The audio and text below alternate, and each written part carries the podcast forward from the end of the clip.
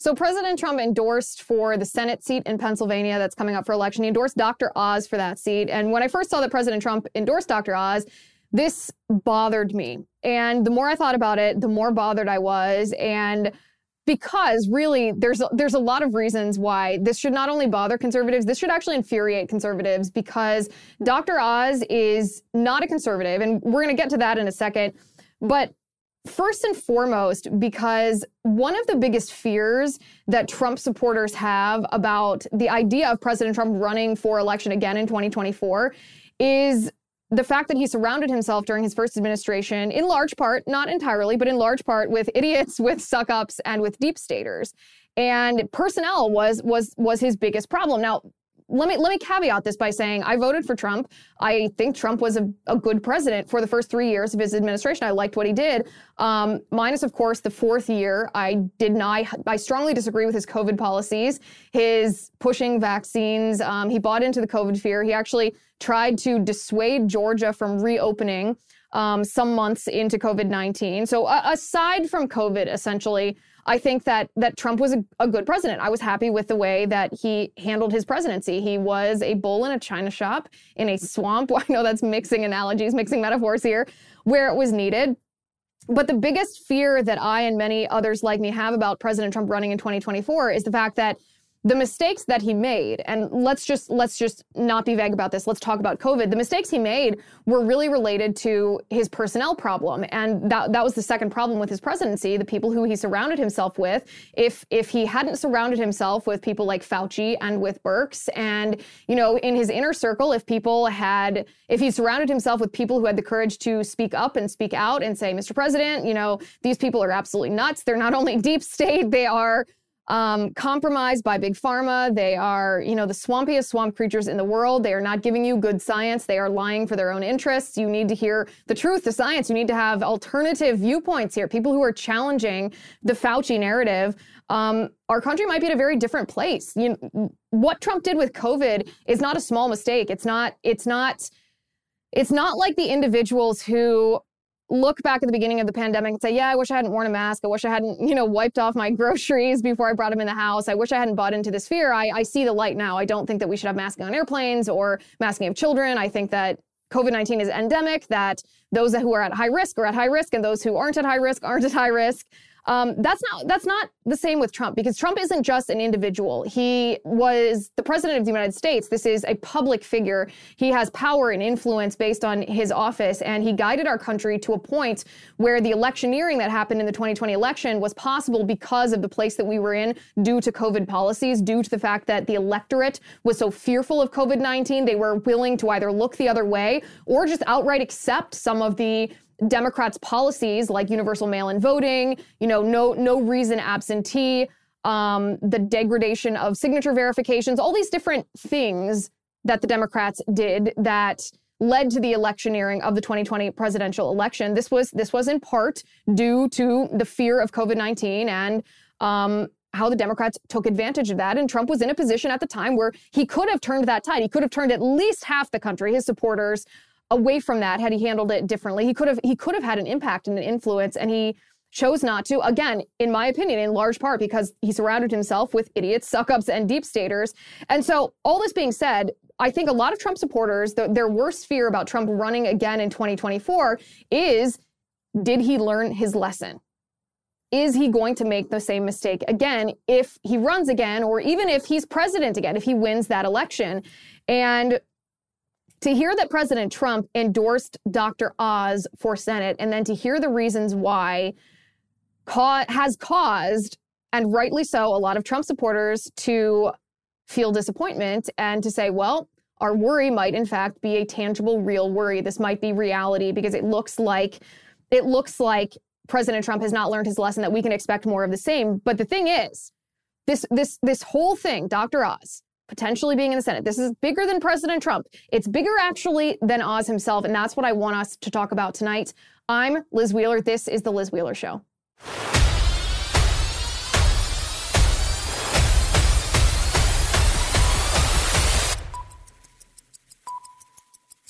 I like Relief Band because it is all natural. And you know how I like natural remedies. There is no worse feeling than being nauseous. Did you know that one out of three Americans regularly suffer from nausea? It's super common. That's why you've got to check out Relief Band.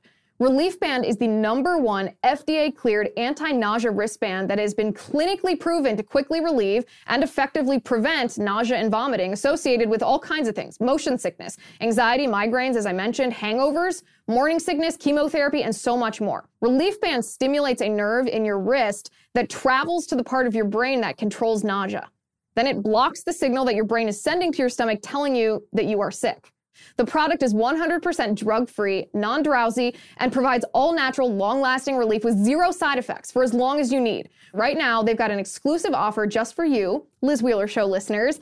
If you go to reliefband.com and use my promo code Liz, you will receive 20% off plus free shipping and a no questions asked 30 day money back guarantee. It's the best offer you'll find for Relief Band anywhere, but you have to use my promo code. So head to reliefband.com and use promo code Liz for 20% off free shipping. Reliefband.com, promo code Liz. Okay, so let's start with the endorsement, the endorsement, Trump's endorsement of Dr. Oz itself. It, uh, I, I want to read this actually because inherent to the endorsement um, are some things conservatives should consider in the years before 2024. This is what President Trump writes. He released this through his spokesperson, Liz Harrington the president or President Trump writes, quote, endorsement of Dr. Oz, this is all about winning elections in order to stop the radical left maniacs from destroying our country. Well, there, sir, we are in agreement.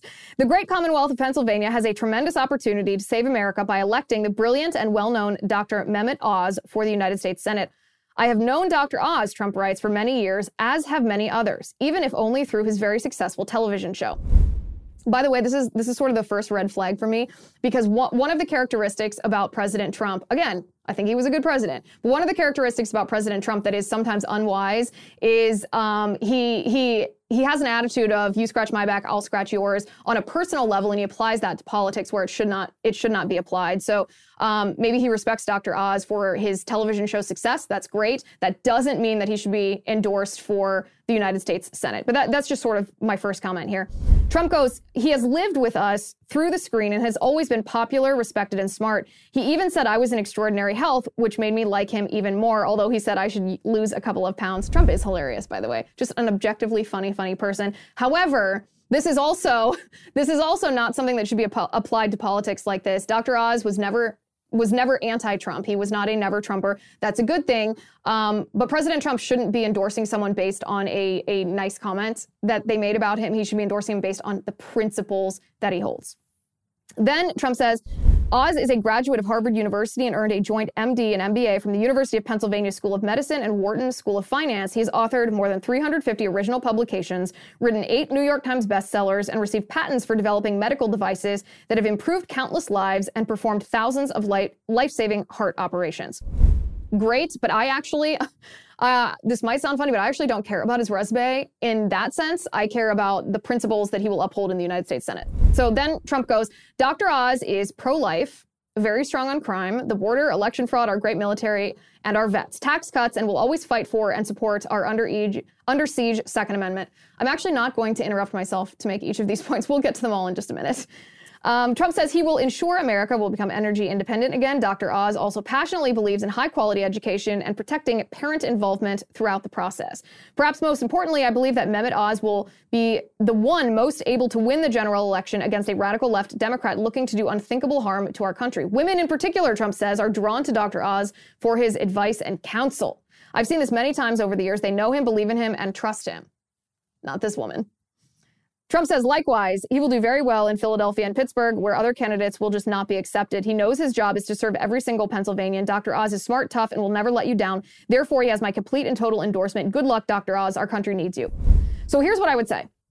Again, there are a couple of red flags in this endorsement, maybe the reasons why President Trump is endorsing Dr. Oz. And I'm not, I'm not in general opposed to the idea of, of, of, the lesser of two evils, right? So if Dr. Oz was running against a very radical leftist, you know, I know I know she's not from Pennsylvania, but if he was running against AOC, then of course I'm I'm all in for Dr. Oz, right?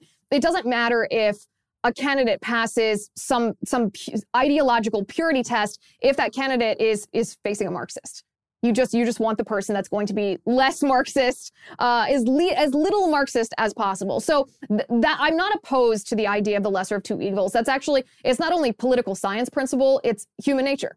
It's human nature. I don't know that that applies here um, for a couple of reasons that we'll get to in a just in just a second. But before we get to that, I think it's really important to talk about what Dr. Oz would be in the United States Senate because Trump, in his endorsement, says that he's pro-life and strong on crime, the border, election fraud, military vets, tax cuts, Second Amendment, energy independent education, and I I don't think that any of that is true.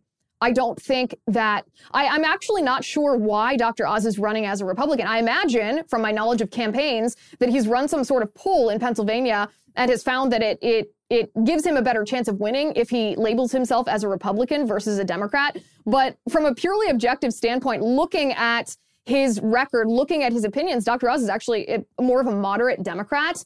And it would have made more sense to me had he run in Pennsylvania as a moderate Democrat. But probably my speculation, my educated opinion, if you will, um, is that he ran a poll and found that um, he would do better as a Republican, probably as a referendum on the Biden administration, since Biden is a Democrat. But if this is the case, that tells you actually everything you need to know that Oz chose which party to run as um, based on a poll and not based on principles. So let's talk a little bit about his history. Um, let's start with pro-life. That's what Trump started with. So is is Dr. Oz pro-life? Well, as recently as 2019, Dr. Oz is not only not pro-life, he is peddling uh, the narrative um, of the abortion lobby. The medical school in Philadelphia, and I saw women who'd had coat hanger events. Mm. I mean, they're really traumatic events that happened when they were younger, be, before Roe versus Wade, and they, many of them were harmed for life, emotionally discarding anyway. Right. And listen, I, I'm at a personal level, I, I wouldn't want anyone in my family to have an abortion. I, I told my kids this. I mean, I, I love the I love the lives that they're creating so much that I, that I personally wouldn't want it, but I don't want to interfere with everyone else's stuff because it's hard enough to get into life as it is. What I do know as a physician is if you're going to make it a if the litmus test is the heart's beating, then really make it the heart beating. Mm-hmm. Don't make some surrogate version of it right. when you know cells are you know, are you know having electrical path. That's that's not what that's not what the average person thinks. Right. The average person is visiting a little acorn heart beating in there. That's not what's that's going not on. What it is. At six weeks. And I think the the, the rule that, that most Americans seem to support is if the child was viable outside the womb, then you don't want to kill that child.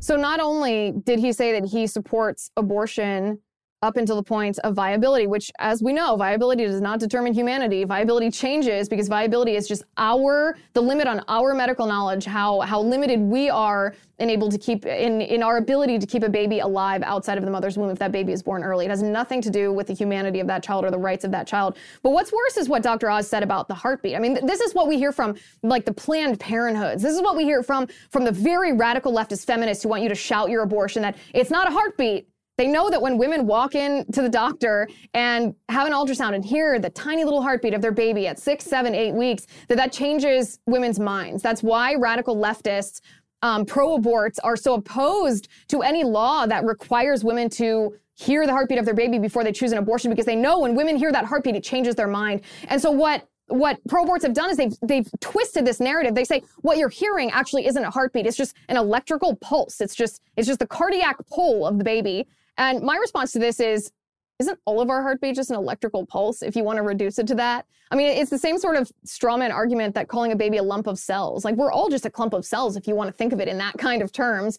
Um, but the fact that Dr. Oz would not only say that he thinks abortion should be legal um, to the point of viability, but that that's not really a heartbeat, that that's a bad standard, that it's just it's just electrical pulse. That I don't believe that he's pro life. In other words, I just don't believe that he's pro life. And here's the difference I do believe in redemption. I do believe that you can change your mind. I applaud people when they have the humility and the open mindedness to intake new information and change their mind. And so I don't, I don't want what I'm saying to be misconstrued as, um, well, disbelief that people can change their mind. But let, let me tell you the difference. Here's the difference. So President Trump was once pro-abortion or pro-choice and he switched to being pro-life. And i believe president trump the reason i believe it is because he had an actual conversion of event meaning when people asked him they said the same thing to trump. Well why should we believe you? You said that you you know you were a supporter of abortion just years ago. And he told a story. He's like yeah i changed my mind because a friend of mine um, got his girlfriend pregnant pressured her to have an abortion and she didn't have an abortion and um, that child's the best thing that ever happened to him. And it, it just opened Trump's eyes. It opened his, his mind and his heart to the fact that, wow,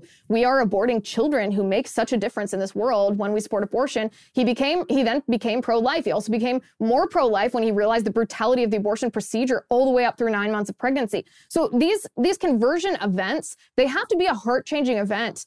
Um, in order for it to be believable. If you don't, if you don't have an event, you were just pro-abortion and now you say you're pro-life, um, I hesitate to believe you, especially because Dr. Oz himself was asked, when do you, when do you believe a human life begins? You know, he was asked on Fox News, when does life begin? And his answer, I mean, was beyond political, beyond vague directly. And one more.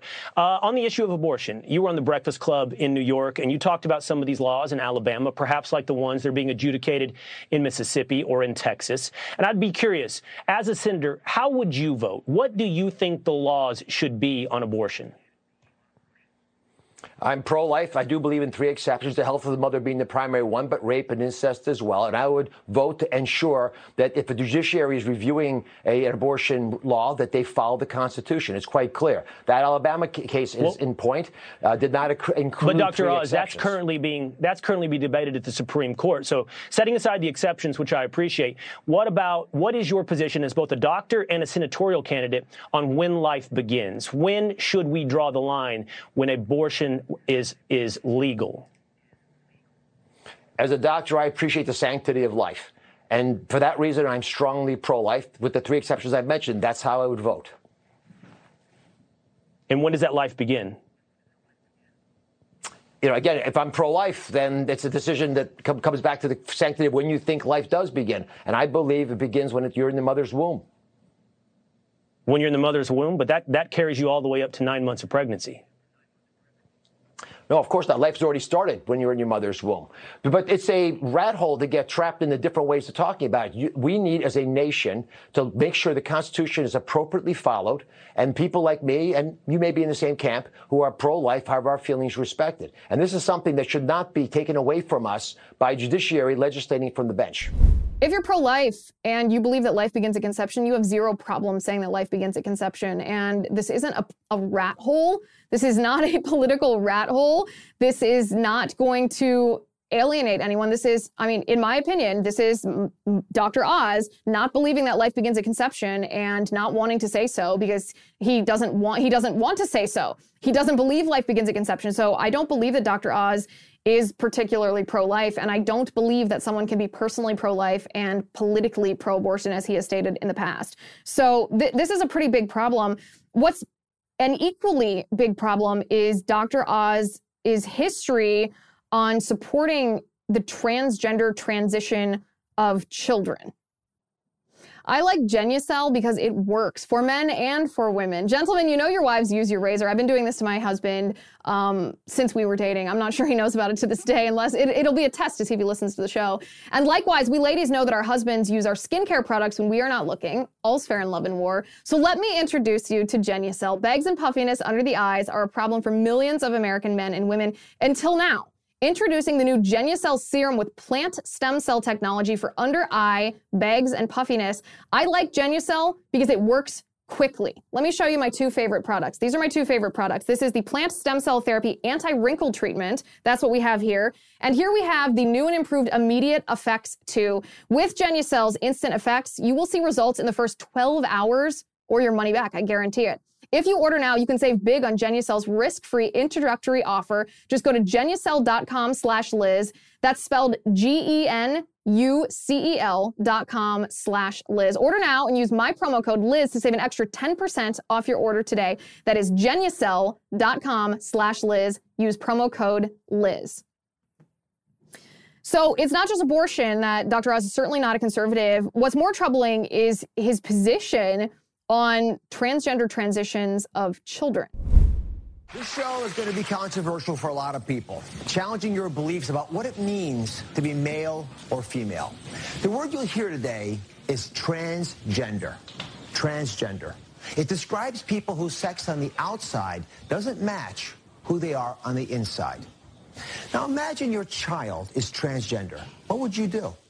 Our lives as parents are first defined by the words, it's a girl or it's a boy.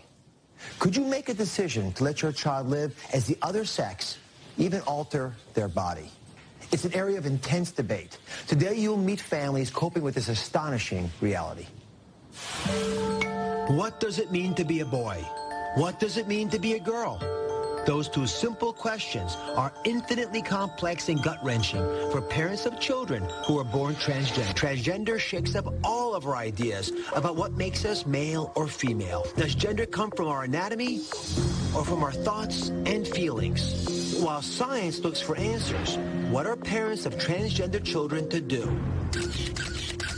More and more parents, like Josie's, are allowing their children to live as the opposite sex. In some cases, they're going as far as providing hormone blockers to prevent the onset of puberty, to buy their children more time to figure out the next step.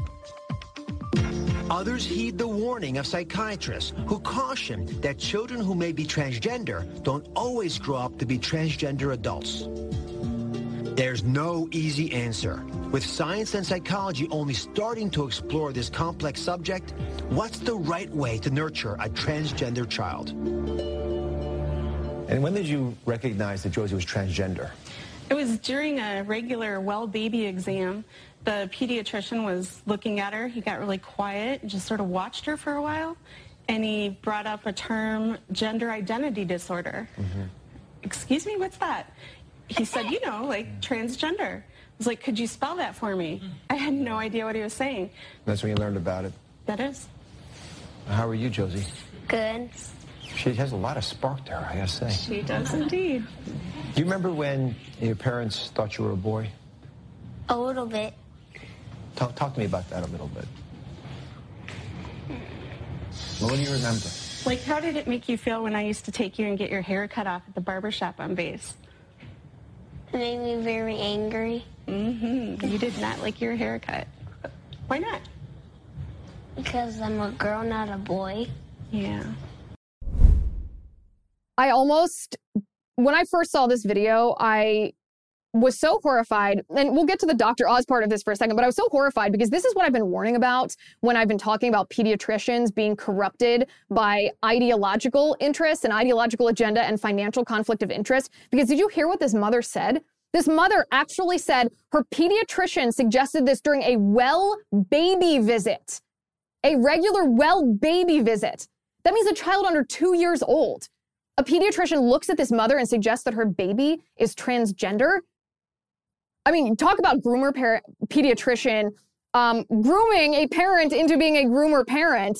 This is it's so sad. It's so awful. And the mother just listened to the pediatrician, becomes a groomer parent. When the child is asked, um, uh, do you remember when you were a boy or when your parents thought you were a boy? She, this, no, I'm not saying she, he, this child looked at his mother and his mother fed him what to say. His mother said, Yeah, we transitioned you because you didn't like getting your hair cut. What little boy likes getting their hair cut? You have ruined your child's life. You have mutilated their body. You have psychologically abused them. You've denied them their God ordained destiny based on A, normal behavior for a little child, and B, a groomer pediatrician. This broke my heart. And what was worse, and this is how it ties into Dr. Oz, obviously, is he calls this child by female pronouns, not by male pronouns, and um, just asks the question do you remember when your parents thought you were a boy? This is validating behavior. This is not the question of someone who is concerned about the well being of this child. This is not the question of someone who thinks that this is child abuse. This is the question of someone who's okay with the transition, the gender transition of children. And this episode aired a long time ago. This was not recent. He called it cutting edge surgery. He made a scientifically, medically incorrect um, statement or comment about uh, hormone therapy stopping puberty and being reversible and not harming and None of that is true. This this is so deeply troubling what we hear from Dr. Oz, especially when the transgender ideology is the culture war of this year. It is the cultural battle that is being fought right now. And this man wants to go to the United States Senate and he wants our confidence that he will fight this battle. Why on earth would we have that confidence? Because his his track record and his history shows that he's been supportive of transgender transitions for little children. He's validated them and supported them and indulged this delusion even when little children's bodies and minds have been abused in the process. This is so abhorrent to me, so abhorrent. This is absolutely disqualifying um, for anybody to anybody, any candidate who wants to be a United States senator, but certainly for someone who's running as a Republican. And that's not all. That's transgender ideology. Then we have critical race theory.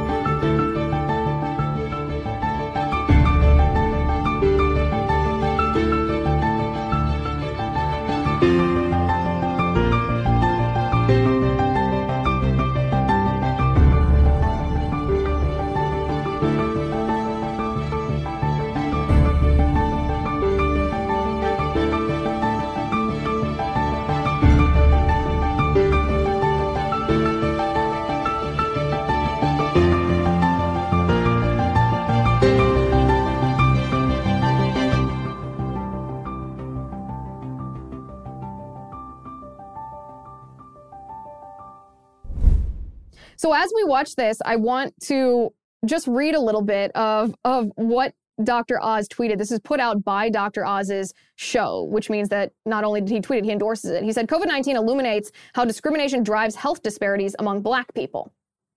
This is video of Black Lives Matter protests. Um, he says nationwide protests over the killing of George Floyd at the hands of the Minneapolis police have sparked a national conversation about systemic racism and police brutality.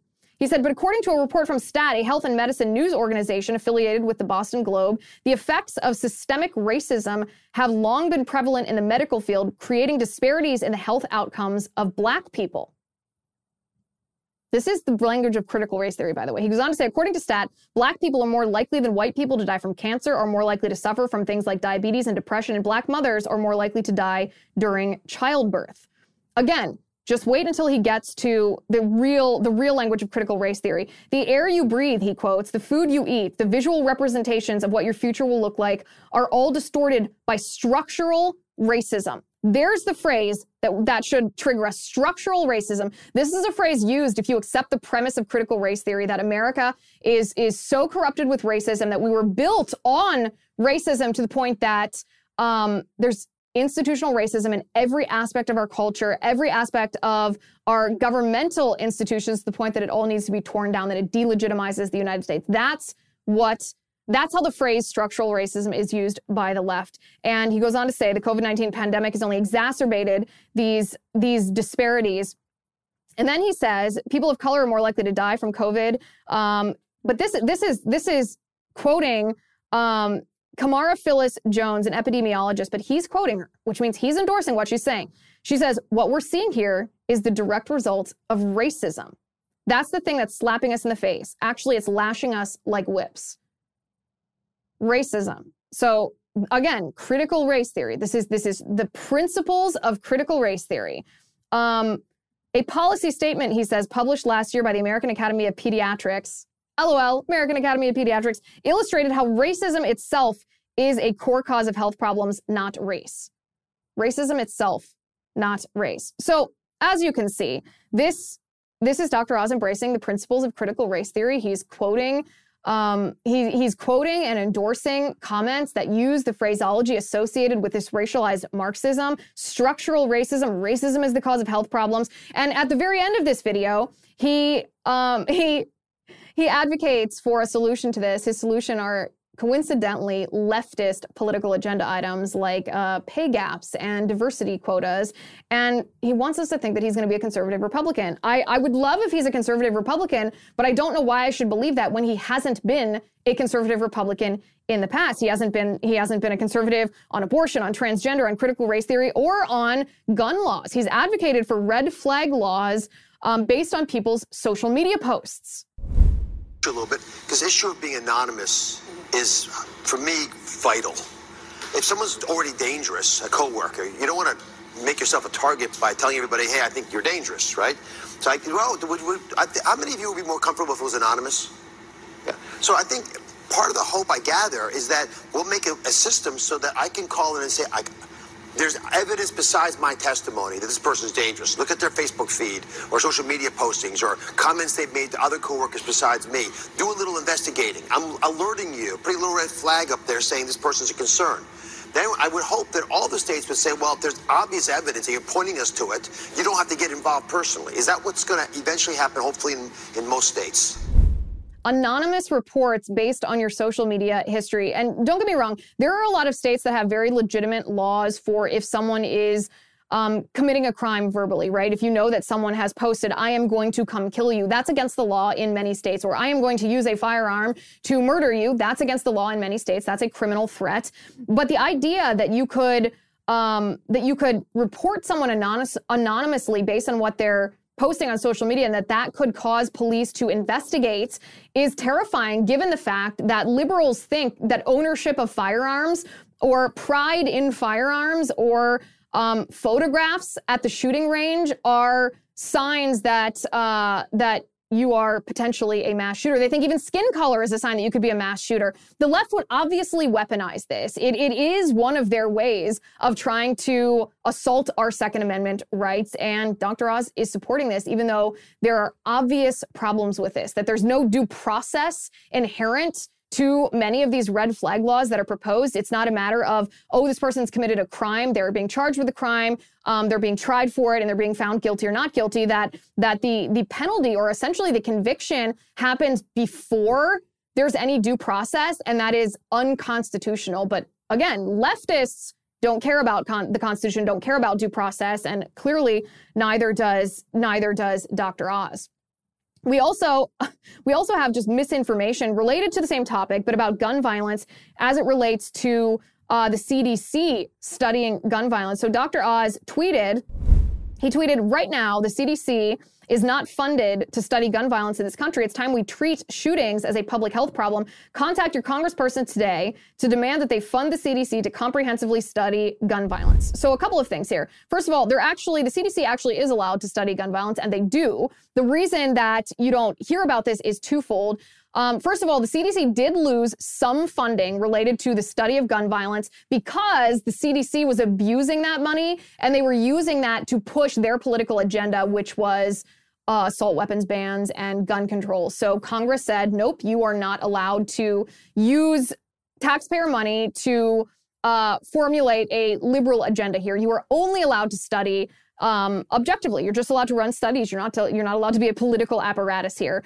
Um, and the left, of course, deliberately misconstrued this. They deliberately misrepresented this to people and said, "Oh, Republicans don't want the CDC to study gun violence." No, no. The CDC is allowed to study gun violence. They are not allowed to be liberal political activists with your tax dollars. That's the first thing. Second thing is under the Obama administration, they actually did conduct studies about gun control or other mechanisms for addressing gun violence that does happen in our nation. No one's denying that it happens.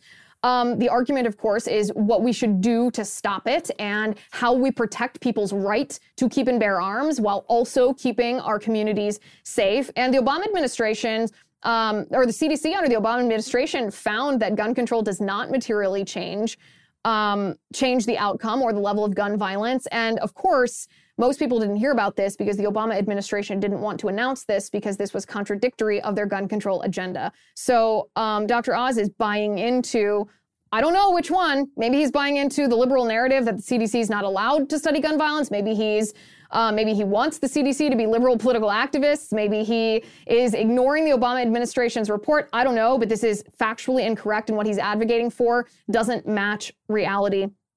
Um, it also doesn't match reality how he has pushed for the COVID vaccine, actually publicly pressuring people to get the vaccine.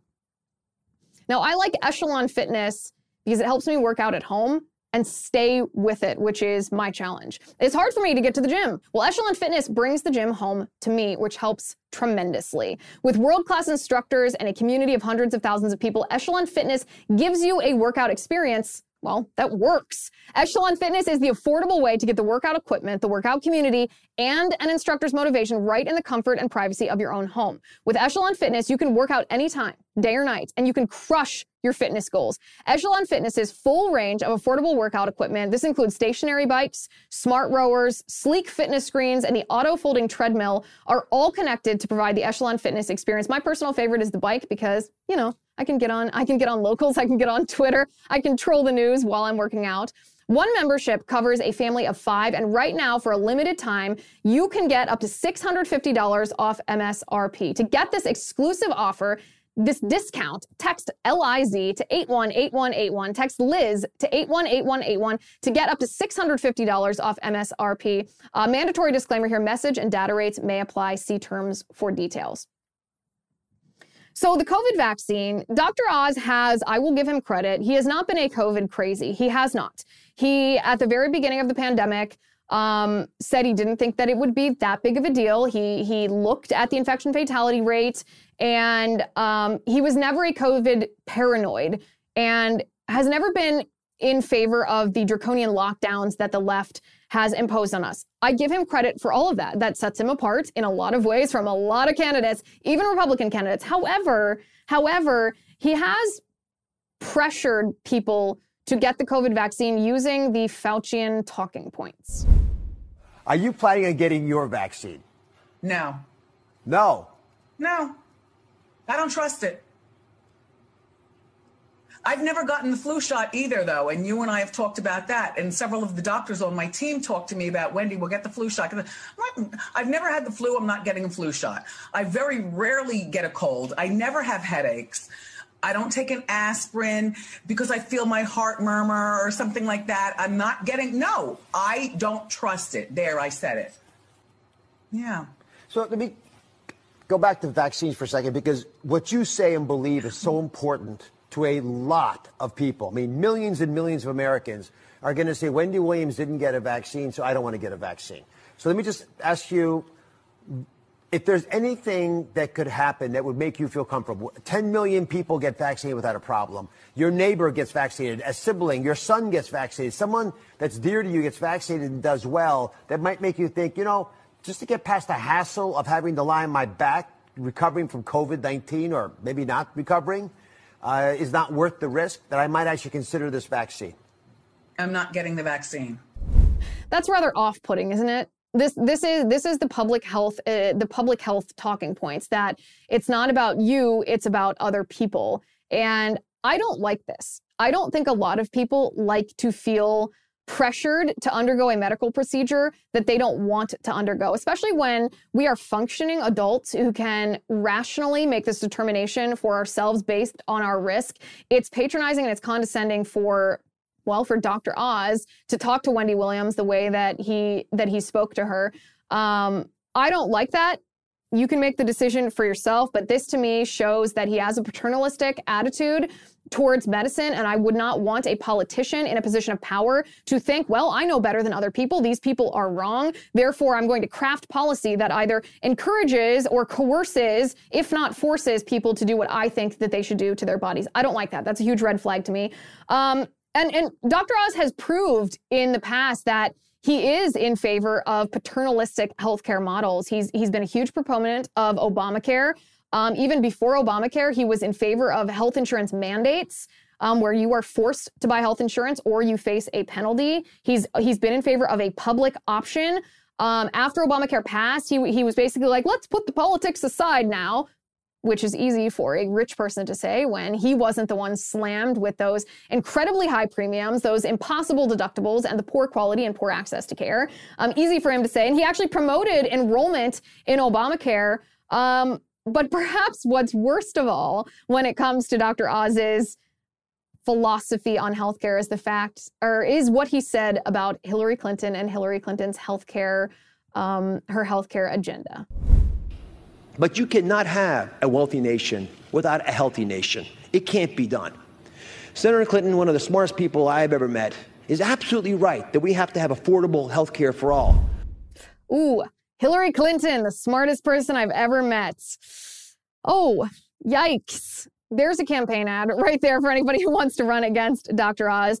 Um, but in all in all seriousness, just as it narrowly relates to healthcare, Hillary Clinton was a proponent of basically socialized healthcare called Hillary Care before Obamacare became Obamacare. And that is what Dr. Oz was saying that he supports too. We all know how socialized healthcare systems work. On on the extremes are places like Cuba where they have this this this two-tier healthcare system where the rich people, the connected people, the politically connected people go to other countries to get their healthcare and the and the poor people, the regular people have to go to hospitals where there's no medication. They they have to bring their own pillows and blankets to the emergency room um, instruments, surgical instruments are rusty. There's there's no there's little access to care. It's poor quality of care. I mean, th- that's the that's the extreme. On on the on the good side of socialized healthcare, maybe like what we see in Britain, surgeries are canceled. There was there was thousands and thousands of surgeries that were canceled in Britain by the government because the government didn't want to pay for them. And so even though these were quote unquote elective surgeries, think about what an elective surgery is.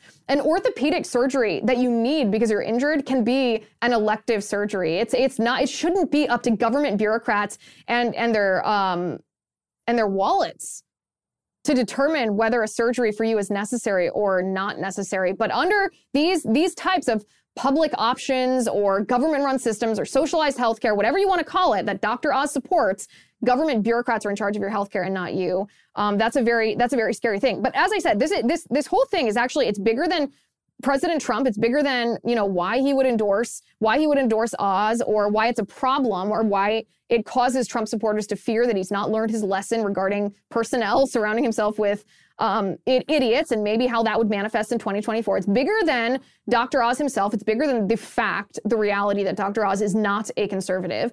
Um, it's bigger than that because what we're seeing right now in the United States Senate um, particularly with the confirmation of Ketanji Brown Jackson, is we're seeing a lot of squish Republicans in the Senate, and these squish Republicans, unfortunately, are very, very powerful people. Not not in the traditional um, way that senators are ranked in the hierarchy, which has a lot to do with fundraising, but in the sense that um, if we have squishy Republicans who aren't willing to fight the cultural battles when these battles are difficult, then they become the deciding vote whenever there is a close call, whenever there is a contentious debate, whenever there is, I don't know, a confirmation vote on on a Supreme Court nominee like Ketanji Brown Jackson. So take take Mitt Romney, for example. Mitt Romney did not want to he did not want to be the target of false liberal accusations that voting against Ketanji Brown Jackson was racist. He didn't want to he didn't want to engage in this cultural battle